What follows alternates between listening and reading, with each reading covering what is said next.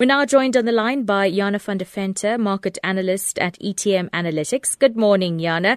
Um, South African government bonds have been under pressure in recent sessions, uh, yet demand at National Treasury's weekly bond auction was rather strong yesterday. Good morning, Krivani, and good morning to the listeners. Uh, it's definitely a glimmer of hope, if you want, in terms of investor sentiment when we look at the auction results yesterday. It shows that despite the, the sell-off seen recently and lingering credit risks for South Africa, that investors are still interested in accumulating South African assets. It gives us an indication that perhaps the sell-off that we've seen in bonds recently is somewhat overdone, and therefore it's a, it offers value to investors. Uh, we also need to, to bear in mind that we live in a world where various um, developed markets either have uh, zero or negative interest rates or very, very low interest rates. And the fact that South Africa continues to offer quite attractive yields also remains a factor that draws investors to South Africa. So there's some positive news there. All right, let's look at uh, Pioneer Foods. Early in the week, they released their earning results. They're South Africa's largest uh, producer of staple foods. And uh, uh in, in a statement, they said the in- import tariff on wheat has increased from 150 Six uh, per rand per ton to 1,224 per ton in the past year. How is this going to affect South Africans? So this is quite staggering news. Um, that increase on the import tariff amounts to a 685% increase.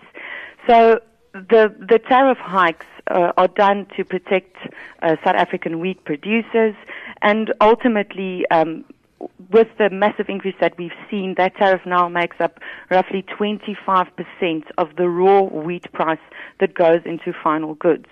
Now, considering that this raw component eventually only accounts for about 20% of the final good that producers consume. Uh, some have argued that it's not, it doesn't necessarily have such a big negative impact on consumers. However, we tend to differ with that view. We think that uh, these tariff hikes only serve to compound pressure on consumer prices and it ultimately leaves the you know the poorest of the poor in a very precarious position mm. given that wheat price you know wheat is a staple in South Africa um, and we import about 60% of our wheat so the argument is that perhaps if local producers can't produce competitively it's maybe better to import the, these goods instead in order to, to protect the consumer. Mm. Uh, the US dollar has rallied to its best level uh, in, in two months. What is this market telling us? So um, you mentioned earlier about the U.S. Uh, house price mm. data we saw yesterday, which shot the lights out, and we also had the euro and the JPY come under some pressure.